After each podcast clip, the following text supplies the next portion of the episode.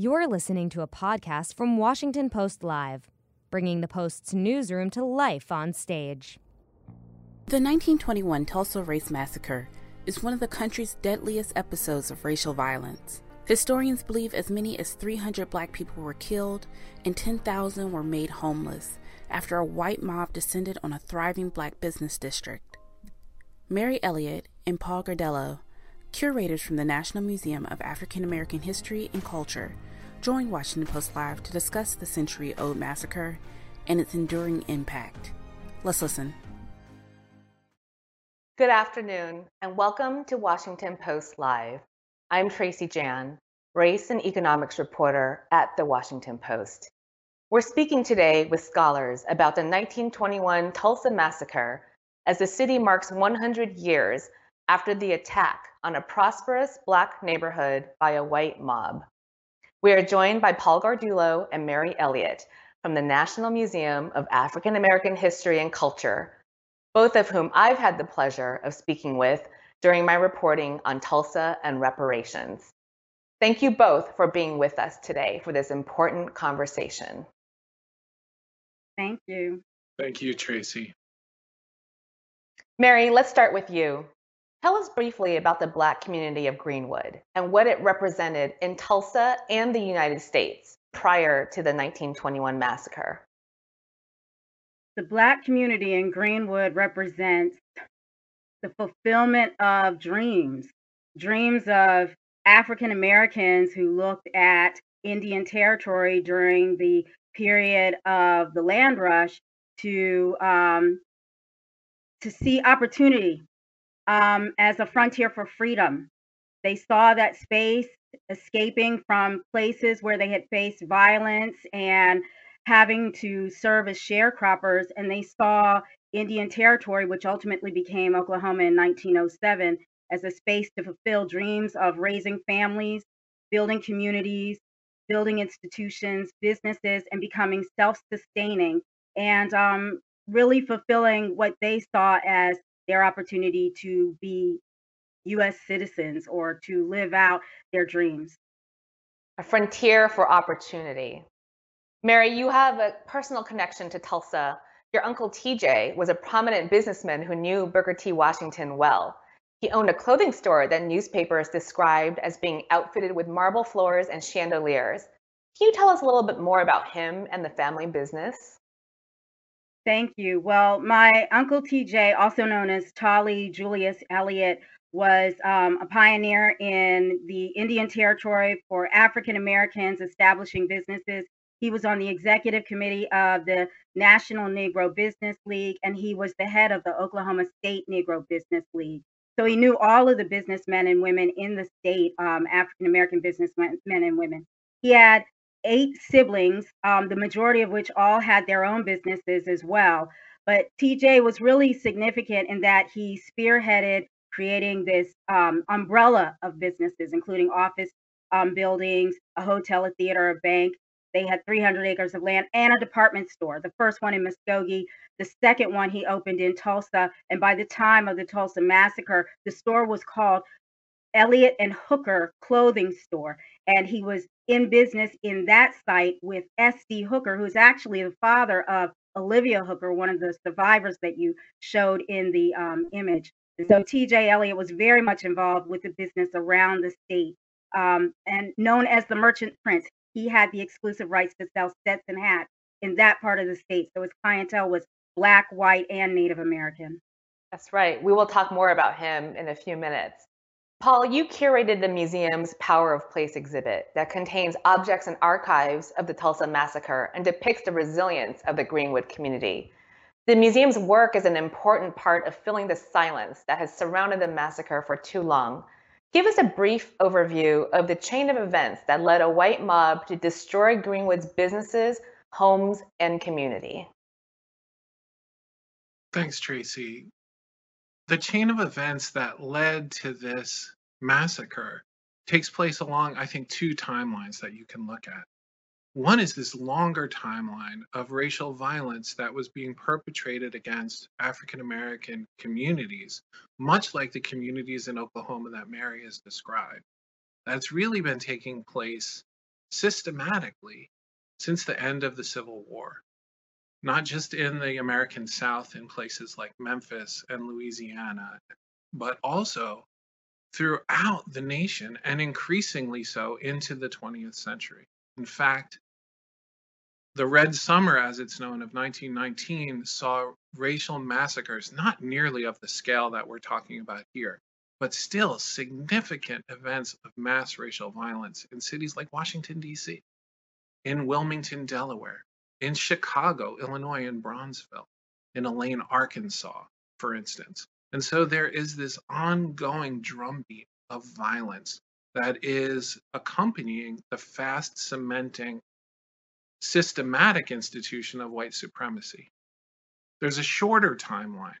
So that is what is happening nationally over the course of decades.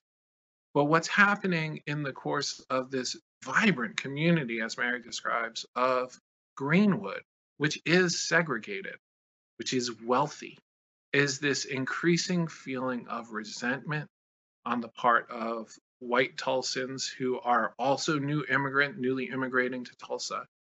And what what happens is a scenario that's almost a pretext for the violence that ensues, which is that a young black man who is working as a shoe shiner in a in a white building in downtown Tulsa has to use the restroom.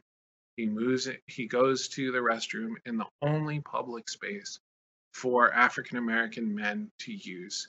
He goes onto the elevator and something happens. Perhaps he trips. He he encounters the elevator operator and she shouts. That is determined as many interactions interracial between African American men and white women as an assault, a perhaps attempted rape. And again, this is an account that is not uh, that is recanted later by the young woman. It's a mythology that is born from cultural products that are circulating and instances of violence that are circulating around the nation. But what it what it provides the community is an excuse, an excuse to imprison this young black man named Dick Rowland, an excuse for when African American men assembled to protect him and to protect their their community to unleash what you had said is one of the most deadly massacres in American history. Thank you. On that neighborhood. Thank you, Paul, for that very important national context um, as we see the false accusation of assault was also the pretext of many other massacres that occurred right. around the country. Mary, you have an aunt who survived the Tulsa massacre. Can you share her story with us and when you first learned about it? Thank you. Um, definitely. I have an aunt. Her name was Sonoria Johnson. Her maiden name is McGowan. And she was 12 years old at the time of the massacre. And she and her family actually were um, forced to the internment camps at the state fairgrounds. It was a white woman who employed her mother, who went to the fairgrounds and um, was able to get them removed from the fairgrounds. And from there, the family left and went to Oklahoma City. And then she ultimately met my Uncle Bill. They married, and Aunt Nora went on to do tremendous things. She was a social worker, and educator, but very, very importantly, she was the first executive director of the Washington Bureau of the National Urban League, working under the leadership of both Whitney Young and eventually under the leadership of Vernon Jordan. And she was part of the team that helped to craft the civil rights laws, along with Martin Luther King, Lyndon B. Johnson, and Dorothy Height. I love getting to know about her story and your family history during our previous conversations, and I'm glad the world is getting to know it now. Paul, in his firsthand account of the massacre, attorney Buck Franklin, the father of historian John Hope Franklin, wrote about his escape. He could not help but wonder at the time whether the city was in conspiracy with the mob. Why did the local police and National Guard join the mob, and how and why were planes used in the destruction? Yeah, what you have experienced across these two days, and frankly, for the ensuing period, is a is a pretext for the occupation, the destruction, and the and the devastation of this black community. And so when white mobs invaded, let's put it frankly, they invaded um, Greenwood, setting fire and looting to looting the neighborhood. The city deputized, officially deputized members of that mob en masse to quote unquote quell any riotous activity by African Americans who were in fact protecting their homes, their hearts, their families. And so the the white mobs were deputized and given ammunition to carry out their act. That's what's happening here. In the immediate aftermath, or even as the riot, the massacre is quieting, so to speak, in the days following June 1st, the the Red Cross is kept from entering to provide essential immediate emergency relief efforts.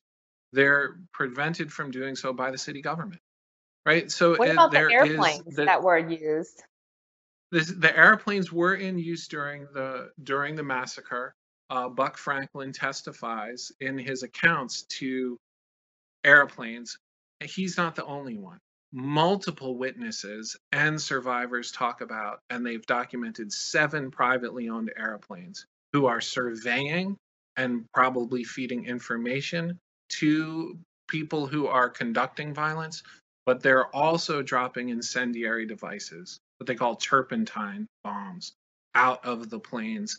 And so Buck Franklin talks about buildings burning from the top down, even Americans as people are trying bombed. to. Yes, Yes.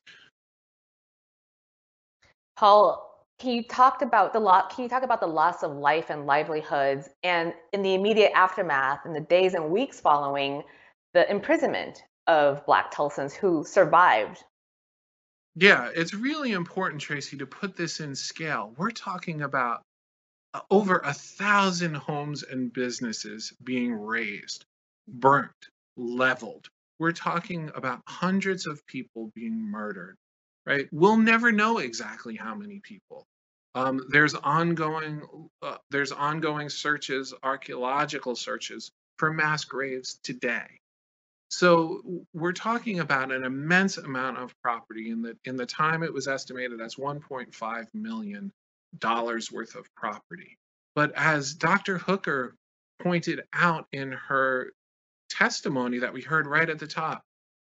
It is more than just a neighborhood destroyed or businesses destroyed.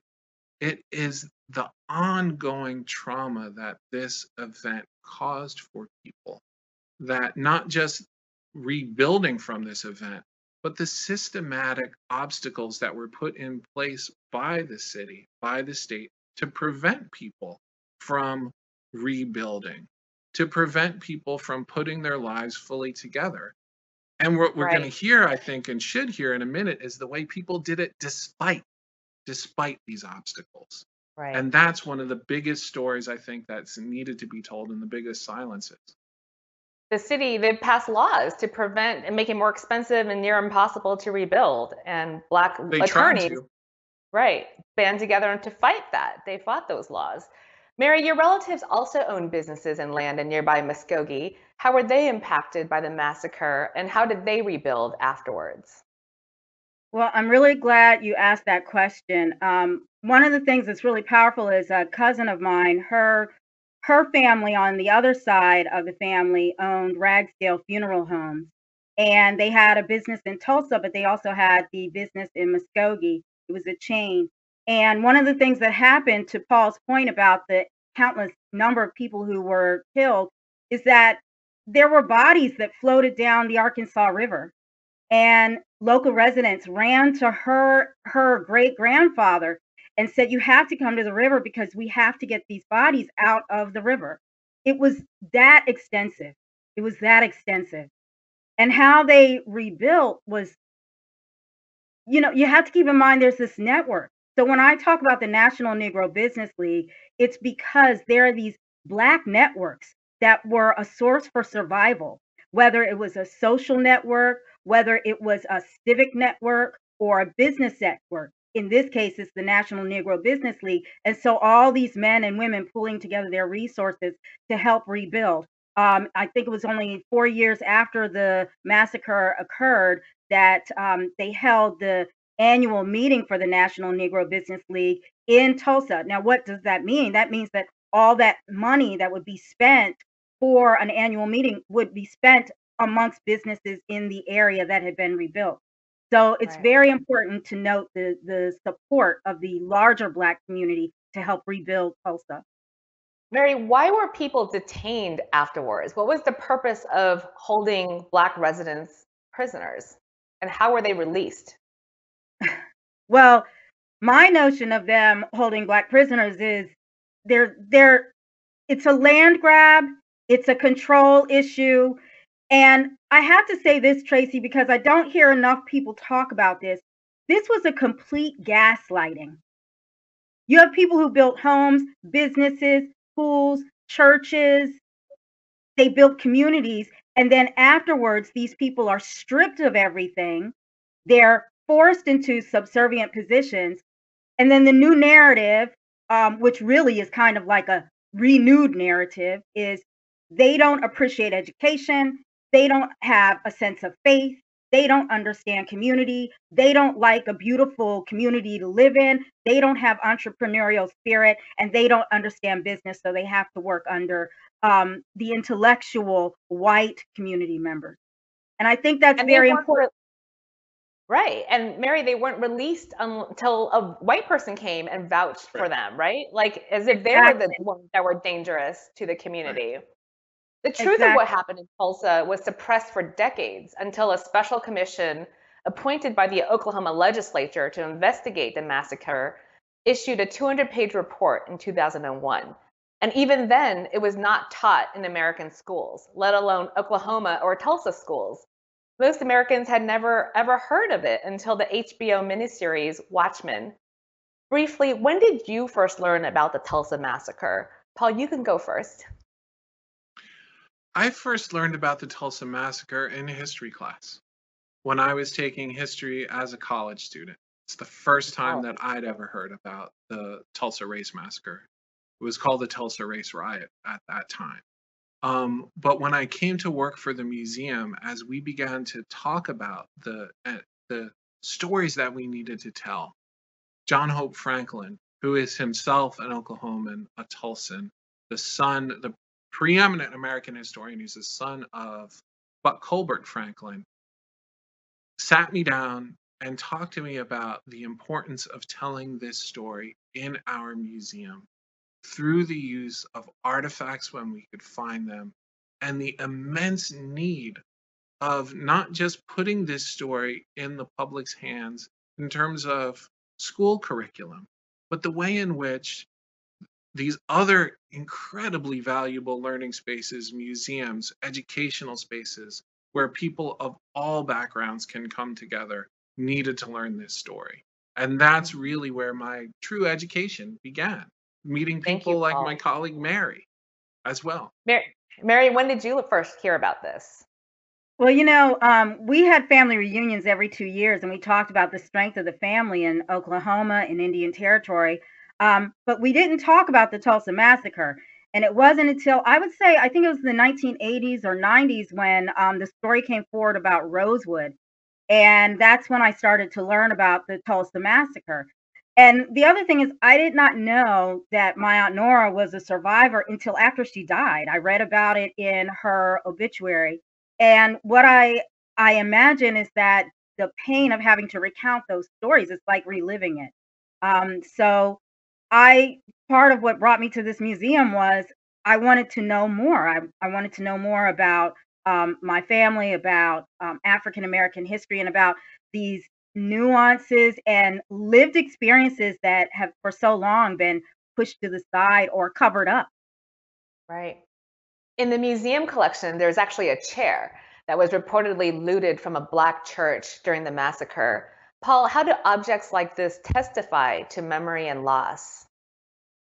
Well, I think this this is a great example of an object that not only testifies to memory and loss, but it also becomes an opening for us to talk about how we value history, how we talk about wealth, how we talk about what is lost, not just lost from memory, but what was lost, what was the material effect of that loss, and how can we think about restoring that loss? How can we actively think and talk about repair?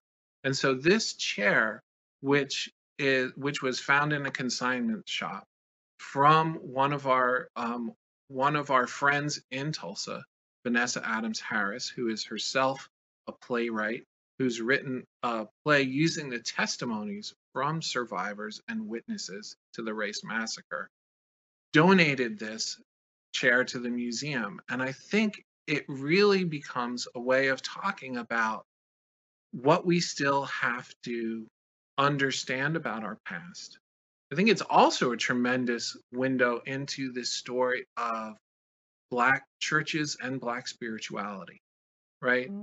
Both as the targets of racial violence, of which there were at least eight churches that were burned to the ground during the massacre, but also as sites of sanctuary, not just during that massacre, but in the relief efforts that Mary was talking about, the ways in which churches galvanized themselves with businesses to provide relief immediately, even before the Red Cross could come in. There were churches that were advertising, sometimes through the black press nationally, to help our brothers and sisters in Greenwood recoup reclaim themselves piece their lives back together right. so this is this is an example of an object that can do so so much work paul you also found postcards some showing burning corpses why were the yeah. why were these postcards depicting such gruesome violence and why were they yeah what, what was the point of yeah. these postcards I, I think we have to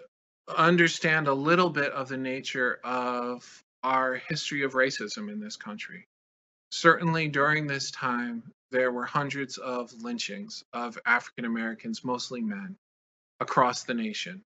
Um, up through the 1920s and 1930s. Even today, the, the US Senate is trying to pass a, an anti lynching law.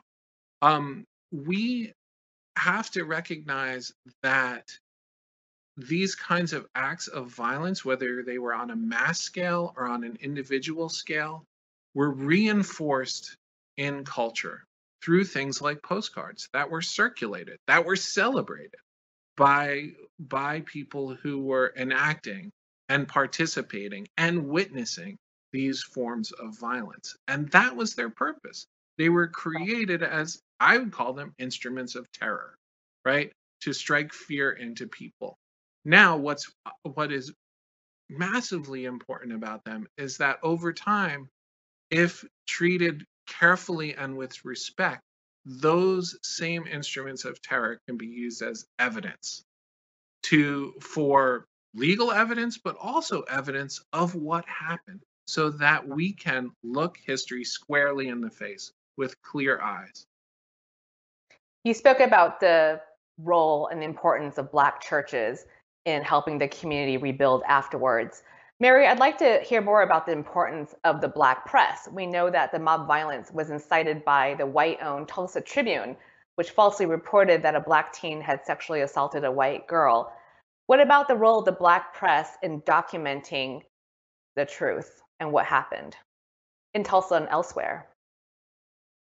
The Black press is extremely important um, because, as Paul mentioned at the time, the social climate at the time the competing voices in the public arena. And you have um, racist commentary in a segregated um, nation, um, placing African Americans in second class citizen positions. And so you have the Black press, like the Muskogee Cimeter, the um, Muskogee Phoenix, the Tulsa Star, um, newspapers and newspaper journal news journalists like Ida B. Wells, who are you know, fighting to um, push out the truth and tell the truth of the lived experiences of African Americans, their accomplishments, and also the violence that they're facing at the time. So you can imagine think, seeing these voices in that arena. Um, the Tulsa Tribune countered with the um, language in the Black Dispatch, which was founded by Roscoe Dunjee. And so Roscoe Dunjee is writing only on June 12th about thousands of people leaving Tulsa. But you also have the Muskogee Cimeter, you have the Muskogee Phoenix, as was mentioned by John Hope Franklin, where that's where he found out, his mother found out about the massacre actually unfolding. The other thing I think that's extremely important for people to understand is many of these newsmen and women were attorneys. So they understood um, the political and civic and social implications of all of it.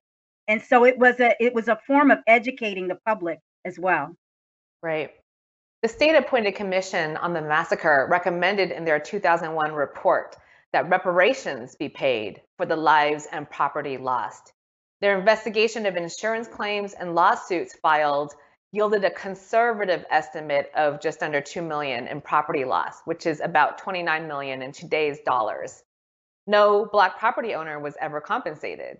Instead, the Oklahoma legislature presented each survivor with a gold plated medal. Mary, should Tulsa victims and descendants be compensated? You know, um, I can only speak for myself. I think that um, the conversation about reparations is important because that's essentially what you're talking about. And this is probably one of the best cases that, as as Paul talked about, the evidence is is very straightforward there. You you see where people unapologetically documented the violence that they they meted out, um, the destruction that they they um, did to this community, and so my thinking is that I, I have no idea where to start with reparations, but I, I do know that the conversation needs to happen. And I think that it's imperative that we recognize that people were never made whole and that is um, a legal term to be made whole again, and that has yet to happen. To close, are there other chapters of our history that you think we need to examine more closely as a country? Paul, you can go first. Of course, there are more chapters that we need to explore, and I think this this very question that that you raised is is one of them. And I'll just leave it with there because there are so much that we need to bring to light. But a whole questions of, of reparations, for instance, we need to understand in a broader context. There were reparations paid to to white owners of businesses in the immediate aftermath of the Tulsa Race Massacre. Those who were who who deputized members of the mob took ammunition from. Those people were quote unquote made whole in in, ter- in the legal terms. No one else has been made whole. So we need to understand that this that the conversations around repair is an unexplored topic, repair beyond just money, but the topic of reparations itself is one that we need to understand in a bigger, broader context because reparations have been comp- compensation and reparations have been made to former enslavers, right? That's These right. two people who were former business owners. And I, I think that if we're going to have a qualitative and important conversation about repair, we need to be thinking in these kinds of terms. And I'll leave it at that. So reparations have been made to white business owners whose property was lost, as well as white enslavers whose property was quote unquote freed, but not to black people who were enslaved or black people whose lives, whose property were lost. Mary, right. are those are the other... facts on the table. yep. Mary, are there other points of history that you feel need to be unearthed for our country to have an honest reckoning with um, the state of our country? Um, yes, I all of this is connected. None of this history can be viewed in a vacuum.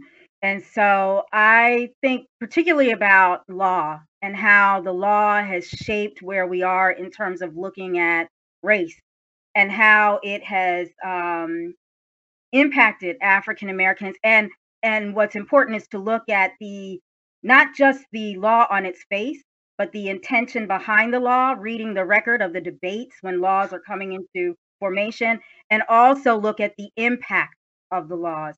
And I, I think we need to do a better job of that because um, these these things have long term effects.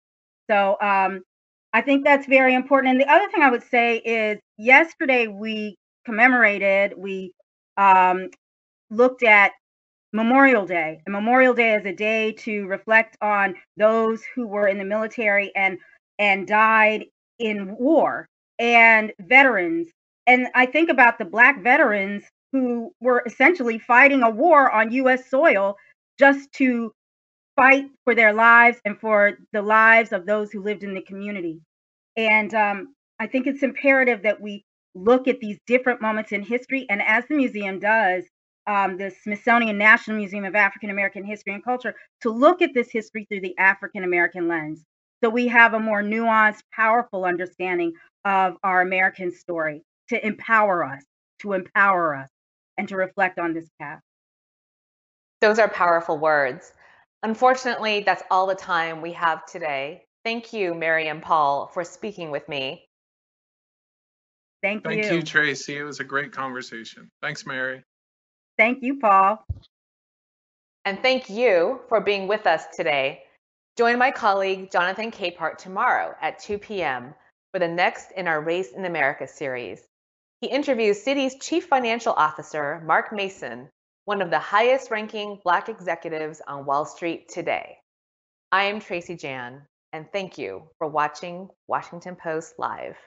Thanks for listening. To hear more interviews from this series and other Washington Post Live programs, visit us at WashingtonPostLive.com.